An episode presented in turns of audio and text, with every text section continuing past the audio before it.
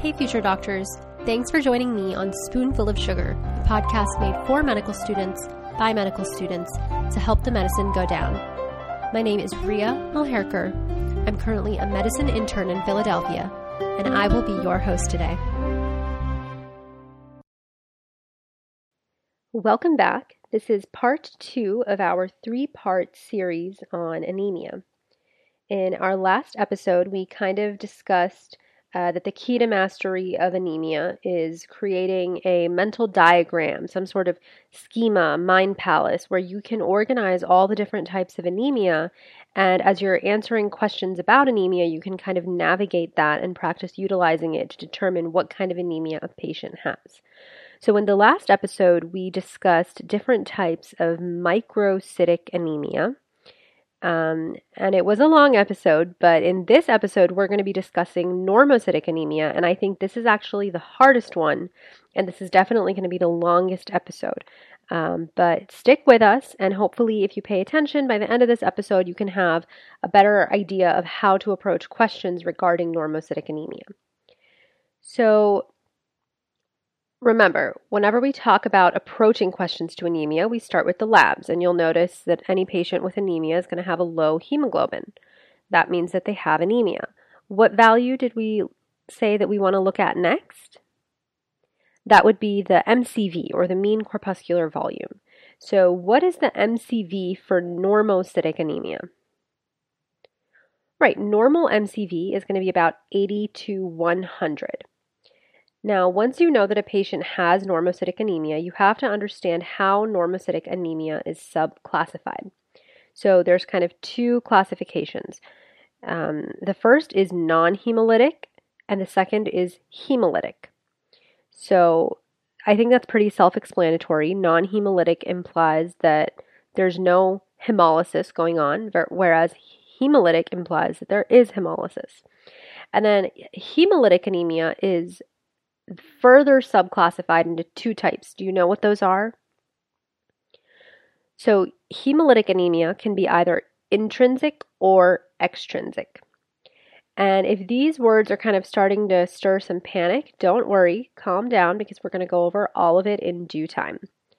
What I'd like to do here is start with the easiest type of anemia, which is non hemolytic anemia, because there's only two diseases that you need to know within this category. And the first disease is really easy because we already went over it in the last episode. So I'll just start by asking you uh, what type of anemia would you expect to find in a patient with some kind of chronic inflammatory condition, such as rheumatoid arthritis, or perhaps a neoplastic disorder? What type of anemia? If you're thinking anemia of chronic disease, that's absolutely correct. So, anemia of chronic disease is interesting because it actually starts as a normocytic anemia, but it can become microcytic as it becomes um, more chronic. So, as the severity of this disease increases, more iron ends up getting sequestered intracellularly, and that's when it becomes a microcytic anemia. But initially, it can start off as normocytic. So, it kind of falls into both categories. Now, what causes anemia of chronic disease? So, inflammatory cytokines actually cause liver to receive, release this molecule called hepcidin. And hepcidin inhibits ferroportin and ends up trapping the iron inside of the cells.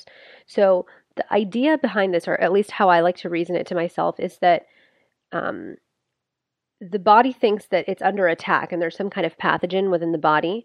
And so it does not want the pathogens in the body to get the iron. And so we end up keeping all the iron inside the cells. So, what would we expect to happen to the serum iron levels as a result? They're decreased because remember, um, ferroportin is inhibited and iron is trapped inside of the cells. What happens to total iron binding capacity? It's decreased as well because all the iron is bound and sequestered inside the cells. And what happens to ferritin? So, ferritin is increased, and that's easy to remember because I want you to think of ferritin in the same category that you think of things like the ESR and CRP. These are acute phase reactants which automatically increase anytime there's an inflammatory process in the body. Okay?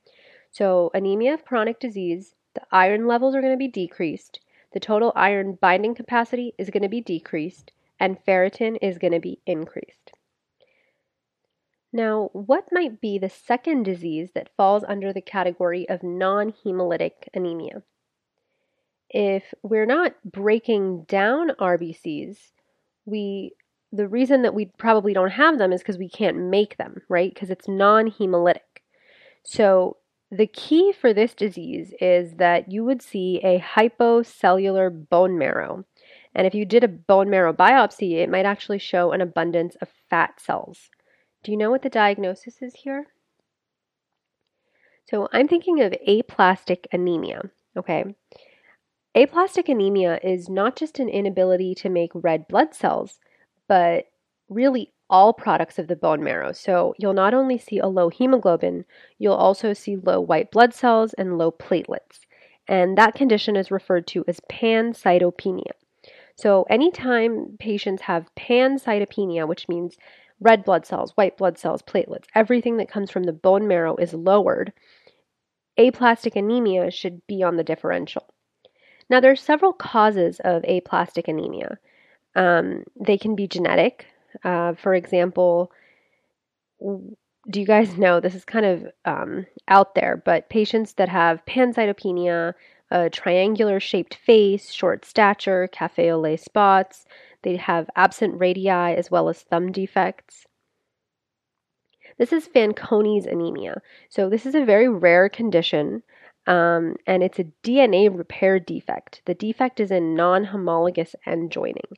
And that's why you kind of get these weird findings of short stature, cafe au lait spots, aplastic thumbs, radial defects. Um, they also have increased incidence of cancers. So, Fanconi anemia is a genetic type of aplastic anemia. And what was the DNA repair defect again? It's a non homologous end joining. Good. Um, other causes of aplastic anemia might be infectious. So, um, patients who have um, increased susceptibility for aplastic crisis are often patients that have things like sickle cell disease or thalassemia. But can you think of some viruses that can cause aplastic anemia? So, yeah, there's parvovirus, B19, um, Epstein Barr virus, hepatitis. All of these can lead to aplastic anemia as well. And then finally, drugs. What kind of drugs might you expect lead to aplastic anemia? Definitely chemotherapeutic drugs, so um, a lot of the alkylating agents as well as antimetabolites. Now, how would a patient with aplastic anemia present? So, to answer this, think about what they can't make, right? They can't make white blood cells, so they're more susceptible to infection. They can't make platelets, and so they end up bleeding. So they'll have purpura or petechiae, um, mucosal bleeding and then they can't make red blood cells. And how does that present? Kind of the same way that anemia presents. So they'll have like generalized fatigue. The key to diagnosis, does anybody know? You want to do a bone marrow tap.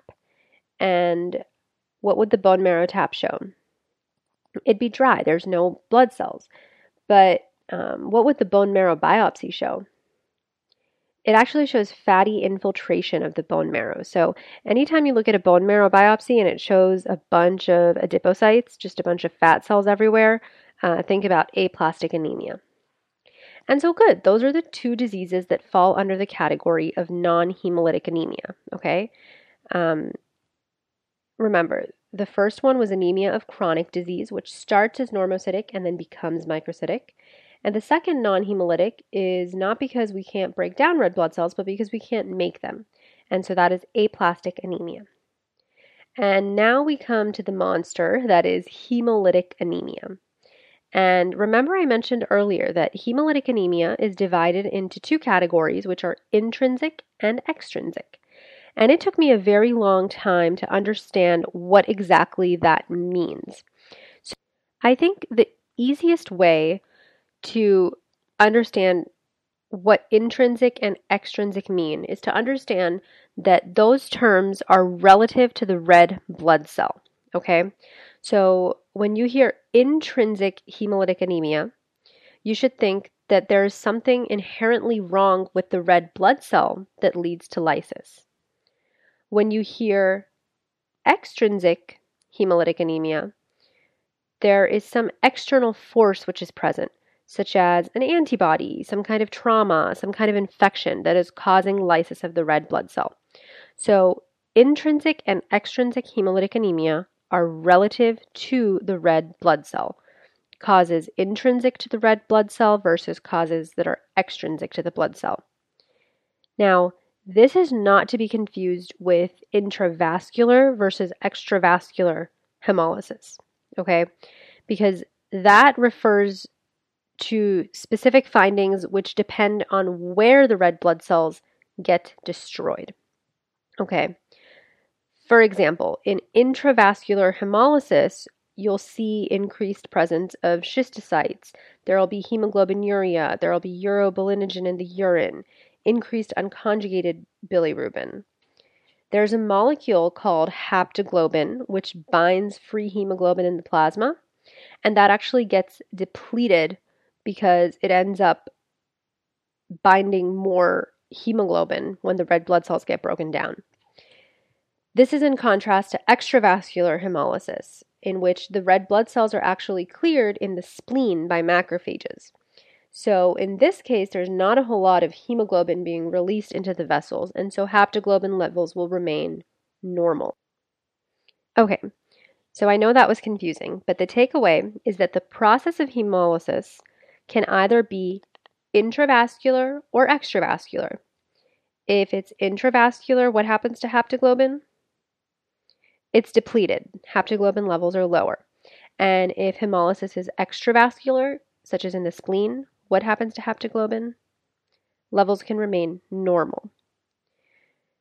But when we divide hemolytic anemia into subcategories, we are thinking intrinsic versus extrinsic not in relation to the blood vessel, but in relation to the actual red blood cell. So, is the problem intrinsic to the red blood cell, or is it extrinsic and some external factor which is affecting the red blood cell? So, if you can kind of wrap your head around that, then I think that's definitely a very good start.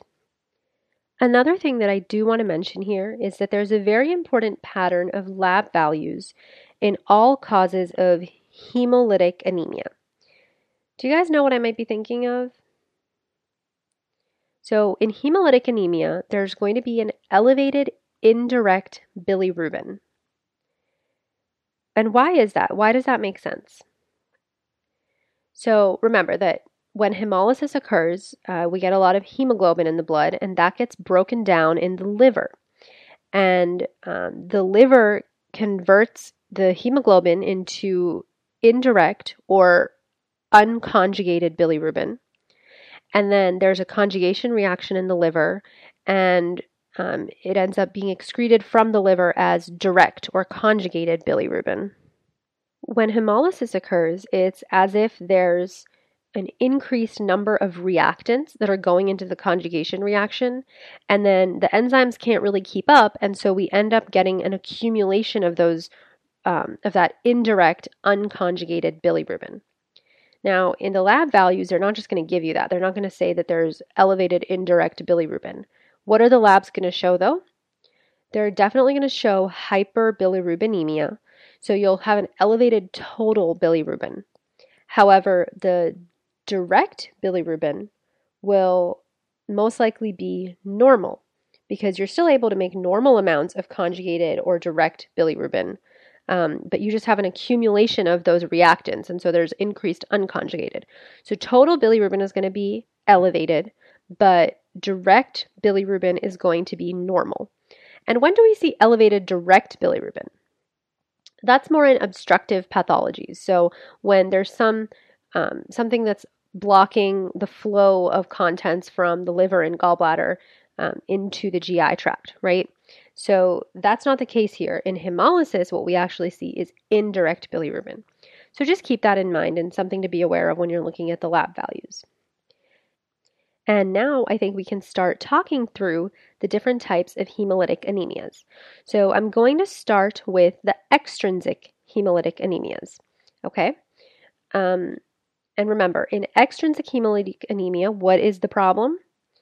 There's some kind of external problem that is causing the destruction of red blood cells. And it can be a variety of things. Um, I think that I use the mnemonic AVVI. That's the order that I'm going to go over them. If it's easier for you to remember the letters, though, um, you can think Viva, like Viva la Vida. Okay? So AVVI are the different causes of, that could potentially cause external destruction of the red blood cells. So the first one is A, antibodies. So for this, think autoimmune hemolytic anemia, and it can be warm or cold. Do you guys know what type of antibodies are warm antibodies? IgG antibodies are warm weather antibodies. Think warm weather is great, um, and that's why IgG is the warm antibody. What type of antibodies are cold antibodies? IgM. So think cold weather is miserable, and that's why IgM are the cold antibodies. And now, when do we even see warm antibodies? What's the clinical presentation? So, usually this happens in more chronic conditions, um, such as lupus, leukemia, drugs that people might take, such as alpha methyl dopa. And do you remember when we see cold antibodies? These occur usually in more acute settings. So, think Remember, mycoplasma pneumonia can present with cold antibodies. Um, it can happen in mono as well with Epstein uh, Barr virus. Um, and the mnemonic is really good for this. You know, cold weather is miserable, but it also kind of makes sense if you think about it pathophysiologically. So remember that IgM antibodies, remember how they're very large and unwieldy. And so they kind of tend to get trapped in the smaller vessels of the fingers and toes. And that can kind of cause agglutination. And that's why um, fingers and toes might turn blue. And this happens especially in the cold weather when those small vessels of the fingers and toes happen to constrict because of the cold weather. And that's when the IgM antibodies also tend to agglutinate. What is going to be the key diagnostic finding for autoimmune hemolytic anemia? So, Coombs positive, okay? And the Coombs test can get confusing, but Coombs positive basically just means that red blood cells are agglutinating. And I guess I'll take a minute here to go over the different types of Coombs tests. Do you guys remember what how the direct Coombs test works? So we basically add anti-human globulin into a patient's blood. And if the patient's blood has the antibodies present, then we'll see agglutination. So that's a direct Coombs test. And then what's the indirect Coombs test? So in indirect Coombs test, we add anti-human globulin with somebody else's blood, some kind of donor blood, to the patient's serum. And then if the patient's serum has antibody, then it'll bind the donor blood, and then the anti-human globulin will bind that and that'll cause agglutination, and that'll be a positive result. So they're both kind of testing the same thing, which is is there antibody that binds red blood cells in the patient's serum? In the direct patient in the direct Coombs test, you're using the patient's own blood, and in the indirect Coombs test, you're using donor blood. But either way, you're testing if the patient's serum has antibody present. Now, in autoimmune hemolytic anemia, what do we see on blood smear? So we see a finding called spherocytes. The way that I think of this is that the whenever the antibody binds, it causes complement factors to come in and kind of pick off parts of the cell membrane. And then we end up getting these round cells without central pallor because of decreased surface area of the cell membrane. And whenever spherocytes are present, there's another test that becomes positive. Do you know what that is? So, this is the osmotic fragility test. And we'll talk more about this when we talk about um, hereditary spherocytosis, which is one of the intrinsic hemolytic anemias. Um, but just remember that both hereditary spherocytosis as well as autoimmune hemolytic anemia both have spherocytes present. Um, and it is a hemolytic anemia. So, how do we tell the difference between hereditary spherocytosis and autoimmune hemolytic anemia. So, that Coombs test, which uh, tests for the presence of antibodies against red blood cells, that's only going to be positive in autoimmune hemolytic anemia. Okay? That was long and tricky, but hopefully it makes sense. And remember that there were four different types of causes for, um, you know, causing external destruction of the red blood cells. And that was the first one, which is A, autoimmune. The next two uh, both start with a V, and so that's where the mnemonic AVVI comes from. And so the second we're going to talk about is vessels, okay? So think about red blood cells getting damaged when they're traveling through very narrow vessels. And what situation would you see this in? When would the vessels be very, very narrowed? So think of things like hypertensive emergency, um, TTP, or HUS, like um, hemolytic uremic syndrome, um, DIC. Um, these in all of these cases, hypertensive emergency, DIC, there's going to be very narrow vessels, and that can cause damage to the red blood cells as well. And do you know what finding we would see on a smear? So we'd see something called schistocytes. What are schistocytes? Schistocytes, also known as helmet cells, are actually fragmented red blood cells, okay? And schistocytes happen when there is literal trauma, okay? Some kind of mechanical damage that just like splits the red blood cells into different pieces, as if they've gone into battle. It just kind of cuts them up. Um, and so it's easy to remember that they're helmet cells, probably because they look like a helmet. Um, think of a, you know, like a semicircle. Um, and it's it literally is as if they've gone into battle and just gotten cut up into different pieces. And so, because the um, the vessels that are breaking these cells are very, very tiny. This is known as a microangiopathic anemia. Okay, so think hypertensive emergency, TTP, HUS, and DIC. Microangiopathic anemias. That's the second V. The third V stands for valves. Okay, so think of prosthetic or stenotic heart valves. These can also cause mechanical damage to red blood cells. However, these openings tend to be larger. So, as opposed to microangiopathic anemia, what do you think damage to red blood, red blood cells caused by valves is known as? It's called macroangiopathic anemia, okay? So it's the same process. The difference is just where it's occurring. In microangiopathic anemia, it's happening in very, very tiny blood vessels. In macroangiopathic anemia, it's happening because of valves. What do you think the peripheral smear would show? It shows schistocytes as well, okay? And so we covered autoimmune, we covered vessels, we covered valves, and then the last piece of the mnemonic starts with an I. And so, what do you think the I stands for? Infection. Okay, can you think of any infections that would destroy red blood cells? So, what comes to mind is malaria as well as babesiosis.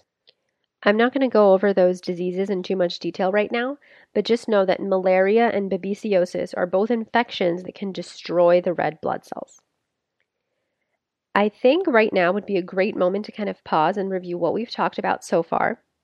We have covered that within normocytic anemia, there's two categories hemolytic as well as non hemolytic. Non hemolytic anemias include anemia of chronic disease as well as aplastic anemia.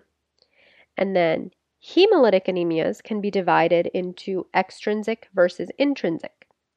So far, we've only talked about the extrinsic causes of anemia. And the mnemonic that I was thinking about for that is AVVI or VIVA.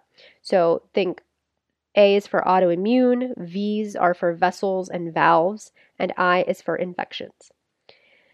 And so the last thing that we have left to talk about are the intrinsic hemolytic anemias. Okay? And there's six of these that you need to know in total from the intrinsic hemolytic anemias. And so we'll go over them um, using example cases. So, the first case I'd like to present is a five year old boy who comes in complaining of fatigue for the last several months, and he also has yellowing of his eyes. His mother and sister had similar symptoms throughout their lives as well. When you do his exam, he has pale conjunctiva, scleral icterus, diffuse jaundice, palpable splenomegaly. His labs reveal an indirect bilirubinemia, Um, an MCV of 85, and an MCHC of 40%. Normal MCHC is about 31 to 36%. And do you guys know what the diagnosis is here? So, this patient has hereditary spherocytosis. And there were many clues in that little vignette, which we will talk about.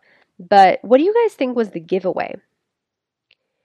For me, it was probably the MCHC. And now that's something that we haven't really talked about, so I'll explain. MCHC is the mean corpuscular hemoglobin concentration, and normal MCHC is about 31 to 36 percent. MCHC is a measure of the concentration of hemoglobin relative to the volume of a blood cell. Okay, and it makes sense if you understand what hereditary spherocytosis is. Okay. Do you guys know the cause of hereditary spherocytosis? So, in HS, there's some kind of mutation or defect in proteins of the red blood cell membrane. Um, some of these, some examples of proteins that might be mutated include spectrin and ankyrin.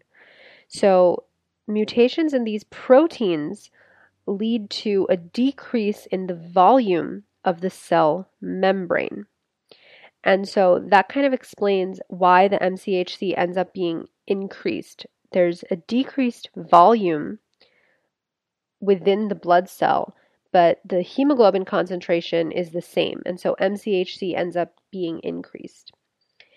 Do you guys know what we would see on smear? We see spherocytosis because it's called hereditary spherocytosis. Um, normal red blood cells tend to have kind of a biconcave disc shape. Um, but what happens in HS, there's a defect in the plasma membrane, so we have less surface area and we don't get that biconcave disc shape. Instead, what we get is circular RBCs with no central pallor. And that is a key the no central pallor. So it is hereditary spherocytosis, and this patient's mom and sister had it as well. Um, what do you guys think is the inheritance of this? It's autosomal dominant. And how do we diagnose hereditary spherocytosis? There's something that we can do, um, which is called the osmotic fragility test. So, what happens is the cells have low surface area and they end up bursting really easily as a result. Um, they're just osmotically fragile. Do you guys remember what other disease we talked about earlier that had a positive osmotic fragility test? That would be autoimmune hemolytic anemia. But what was the finding that we could use to differentiate autoimmune hemolytic anemia from hereditary spherocytosis? The Coombs test. Remember, autoimmune hemolytic anemia is Coombs positive, but hereditary spherocytosis is not. Other than the osmotic fragility test, um, which is going to be the right answer on the test, there is another way to diagnose hereditary spherocytosis. And this is known as the acidified glycerol lysis test. Okay, so in real life, what they're going to use is eosin 5 maleimide, um, and they label RBCs with this molecule called E5M, and they end up doing flow cytometry. So, um, know that osmotic fragility test is used to diagnose hereditary spherocytosis, um, but it's kind of a more dated way of doing it. And what they use now is this eosin 5 maleimide um, and flow, cyto- flow cytometry method. So, how do we defin- definitively treat hereditary spherocytosis? It's going to be splenectomy, okay? Because what happens is the spleen recognizes these abnormal spherocytes and degrades them, which is what causes hemolysis. And so that's why this patient had that finding of splenectomy. We can definitive, definitively treat hereditary spherocytosis simply by removing the spleen and preventing the degradation of all those um, molecules. Good. So that was hereditary spherocytosis, and now we'll move on to case two. So, case two is going to be a 30 year old African American male who comes in with a two day history of dark urine, fatigue, and abdominal pain after he started taking Bactrim. Um, that's the brand name for trimethoprim sulfamethoxazole. He started taking Bactrim for a UTI. His labs are showing indirect bilirubinemia and increased LDH. What is his diagnosis? So, this is sort of the classic presentation for G6PD deficiency. Do you remember what G6PD is? So, G6PD, if you think back to biochemistry, is an enzyme which is part of the pentose phosphate pathway. And the function of this enzyme is to generate NADPH, which is necessary to reduce glutathione. Okay, and then glutathione um, with the help of glutathione peroxidase, then goes on to help detoxify peroxides and free radicals. So, classic G6PD deficiency presents um, with, you know, normally a patient is asymptomatic, but then they are exposed to some kind of oxidative stress and then they end up getting hemolytic anemia. So, that's why this patient came in, he took Bactrim, and then he came in with dark urine, fatigue, abdominal pain, signs of hemolytic anemia. So, what are the different stressors that can cause hemolytic anemia in these patients? There's many different types of drugs. So, any kind of sulfa drug, um, we mentioned the sulfonamide Bactrim, uh, nitrofurantoin, antimalarials such as primaquine, chloroquine, um, isoniazid can can cause this kind of stress. Um, certain infections can definitely lead to oxidative stress. And then also um, fava beans. I honestly do not know what these beans are, but they show up everywhere. And these kind of beans can expose patients to oxidative stress and cause a G6PD flare. So, what's the inheritance pattern of um, G6PD deficiency? It is an X linked recessive disease. And do you guys know kind of what the traditional demographic is? A lot of times it'll show up in African American men. It can also happen in Mediterranean, Middle Eastern, and Asian men. What do we see on blood smear for these patients? So we see spe- very unique findings called Heinz bodies and bite cells. Do you guys know what Heinz bodies are? So Heinz bodies are actually globin chains that have denatured because of the oxidative stress. And then what are bite cells? So, bite cells happen because the spleen actually kind of phagocytoses the Heinz bodies. It literally takes a bite out of the RBC to remove those denatured globin chains. And so bite cells are literally red blood cells that look like they have had a bite taken out of them to remove those denatured globin chains which are which are the Heinz bodies. And now the last question I have for this case is why does the patient's LDH rise? So, there can be many causes, um, usually related to tissue damage, um, but LDH can be released from red blood cells as well um, in cases of hemolytic anemia. And so that's why the LDH ends up being higher. All right, let's move on now to case three. So, Let's say an African American child comes in with a history of multiple hospitalizations for arm and leg pain. Today he's coming in with painful swelling of his hands and feet. On exam, he's febrile to 101 and he has symmetric swelling of bilateral hands and feet with restricted range of motion. What is his diagnosis? So, what I'm describing here is dactylitis in a patient with sickle cell disease. What's the cause of sickle cell disease? Remember, SCD is a point mutation in the beta chain of hemoglobin. There's a glutamate to valine substitution, and that ends up resulting in a sickling or sickled shape of the red blood cells. So, of course, we're going to see anemia. What about the dactylitis? What is that? So, dactylitis is actually caused by a vaso-occlusive crisis. The sickle shaped cells end up getting trapped in trapped in the blood cells and it can be very painful for patients. Do you guys know what different triggers are? So low oxygen, um, for example, if you're in a high altitude condition, um, as well as acidotic states can trigger this. And the vaso-occlusive crisis that causes dactylitis um, doesn't just happen in your limbs. If it happens in the limbs, it's called dactylitis, but it can also happen in the spleen, in the lungs, that can cause acute chest syndrome. It can lead to stroke. It can happen in the kidney and cause papillary necrosis.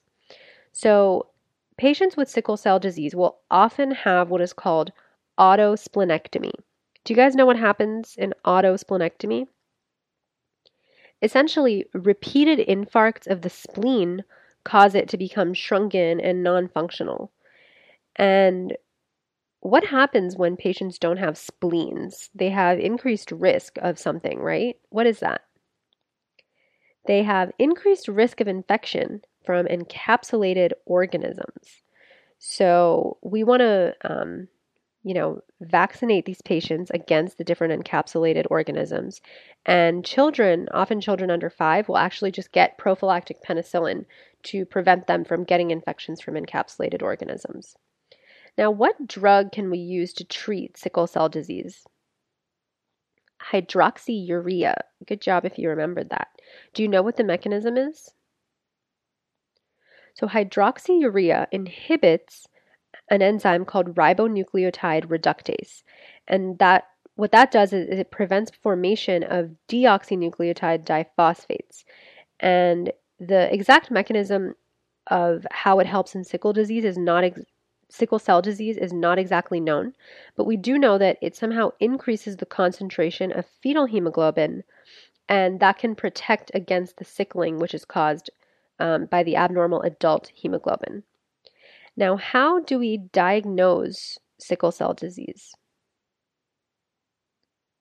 We use hemoglobin electrophoresis.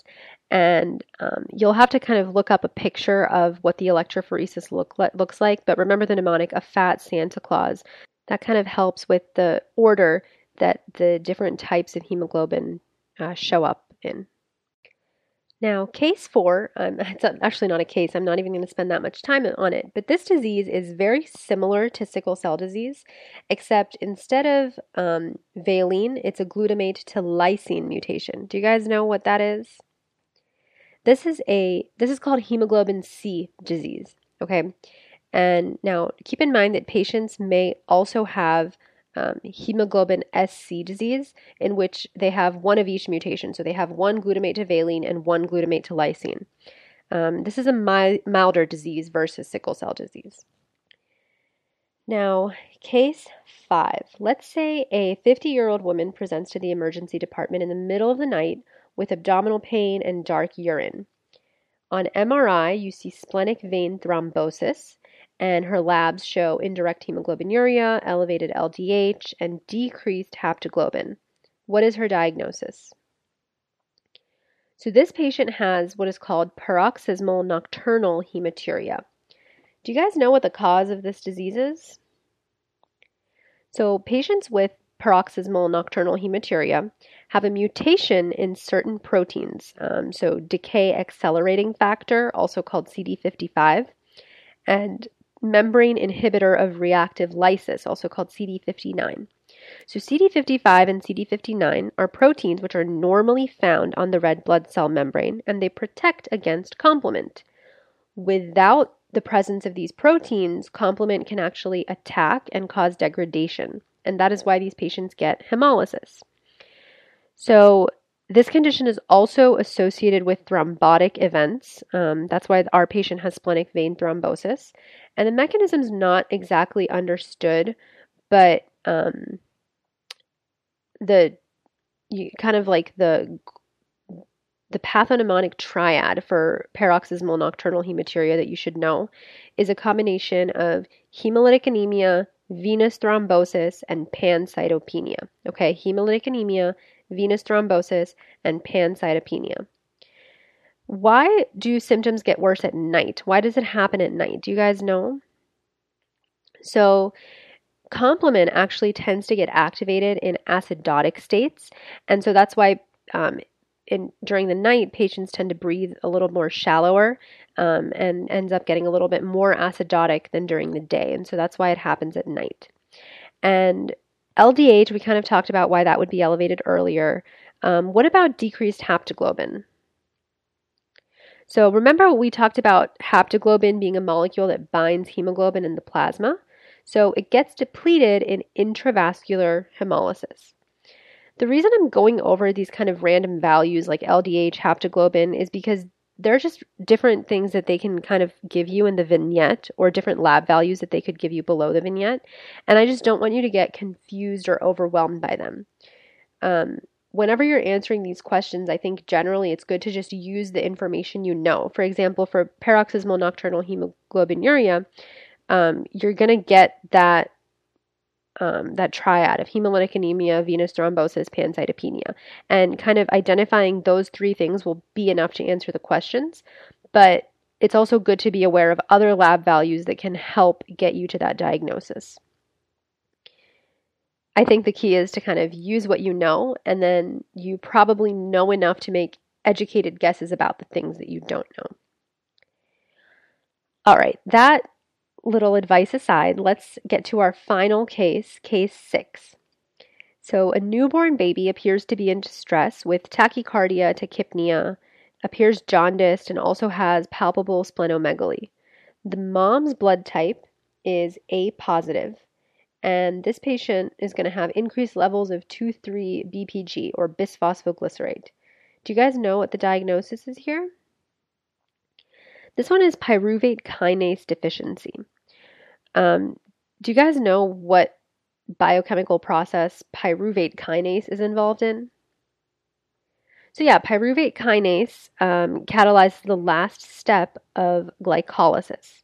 So, if we have a deficiency of this, we end up getting a backup of glycolysis products. And remember that in red blood cells, there's a specific pathway, and the 1 3 BPG actually gets converted to 2 3 BPG. These patients will also have decreased ATP because that is a product of glycolysis. Pyruvate kinase deficiency is associated with hemolytic anemia in a newborn, and um, we actually in this condition, we have to rule out hemolytic disease of the newborn from Rh antibodies. And so that's why I gave mom's blood type. She's um, A positive, and so she wouldn't be forming those Rh antibodies. Okay? And so that in a nutshell is pyruvate kinase deficiencies, and that kind of wraps up our different intrinsic hemolytic anemias. So we talked about six different diseases hereditary spherocytosis, G6PD deficiency, sickle cell disease, hemoglobin C disease, paroxysmal nocturnal hemoglobinuria, and pyruvate kinase deficiency. So, the way to remember these kind of quickly for me, I think of 2, 2, and 2. So, two of the diseases are errors in cell membrane proteins, two of the diseases are errors in globulin synthesis, and two of the diseases are mutations in biochemical enzymes. So, which two were the errors in cell membrane proteins? Hereditary spherocytosis and paroxysmal nocturnal hemoglobinuria. Which two were errors in globulin synthesis? That one's easy sickle cell disease and hemoglobin C disease. And which two were mutations in specific enzymes? So that's G6PD deficiency and pyruvate kinase deficiency. It's not a super great mnemonic, but I think 2, 2, and 2 is kind of a good way to categorize the different types of intrinsic hemolytic anemias so that you kind of have a mental list in mind. So, now, really quickly, let's do rapid fire questions of things that you should just absolutely know. What does bone marrow biopsy show in aplastic anemia? Remember, that's going to be a hypocellular bone marrow because aplastic anemia patients will have pancytopenia and they're going to have a fatty infiltrate. So the bone marrow is just going to be filled with fat cells. Next, I'll ask about some lab values in hemolytic anemia. What happens to hemoglobin? It's decreased. What happens to bilirubin? It's increased. So we have an indirect bilirubinemia. What's going to be total bilirubin? It's going to be elevated. And direct bilirubin, it's probably going to be normal. Uh, next question Which two diseases have um, spherocytes on peripheral smear? Remember, autoimmune hemolytic anemia as well as hereditary spherocytosis. And do you remember how, what is going to be the diagnostic test that can help differentiate them? The Coombs test. So, autoimmune hemolytic anemia is going to have a positive Coombs test. Next question What should you think of if you hear hemolytic anemia and schistocytes? So remember, schistocytes are helmet cells which happen in mechanical damage, and that can either be microangiopathic due to constriction of vessels, or it can be macroangiopathic um, due to damage caused by um, stenotic or prosthetic valves. Okay, but schistocytes are cells that have gone to battle and come out cut up and mechanically damaged. Um, and then finally, an African American male who develops hematuria and abdominal slash back pain after taking a sulfa drug. G6PD deficiency. Excellent. So, thank you so much um, if you're still listening and you kind of powered through this. I know this was a very, very long episode, um, and we covered a lot of different diseases and a lot of kind of confusing concepts, I think, to grasp. Um, what I really want you to take away from this episode is how normocytic anemia is classified. So remember that normocytic anemia can be classified as either non hemolytic or hemolytic. And hemolytic is then further divided into extrinsic versus intrinsic, and that is in relation to the red blood cell. So, extrinsic causes, remember we talked about the mnemonic AVVI or VIVA. And then for intrinsic causes, remember we talked about 2, 2, and 2. So 2 caused by defects in the cell membrane, 2 caused by defects in the globulin chains, and 2 caused by defects in specific enzymes.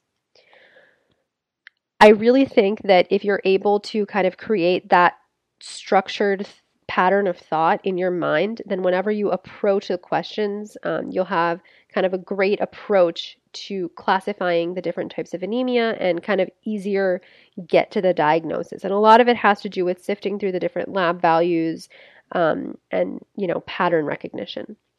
So, thank you so much for taking the time to listen to part two. I know this was the longest one. There's a lot of different subcategories, but I really hope it, you know, helps you build that mind palace so that you can become a master at answering questions about anemia. Um, tune in next week to our last episode, which will be on macrocytic anemia, and that'll kind of wrap up this long, um, tedious series on anemia. Thank you so much for your time. If you have any questions, comments, or concerns, please visit our website at spoonfulofsugar.org, uh, and you can post them under the link for this specific episode. Um, if you like the episodes and find them helpful, please subscribe, give us a comment or a rating. Um, remember, one by one, we're tackling all the SOS topics with a spoonful of sugar to help the medicine go down.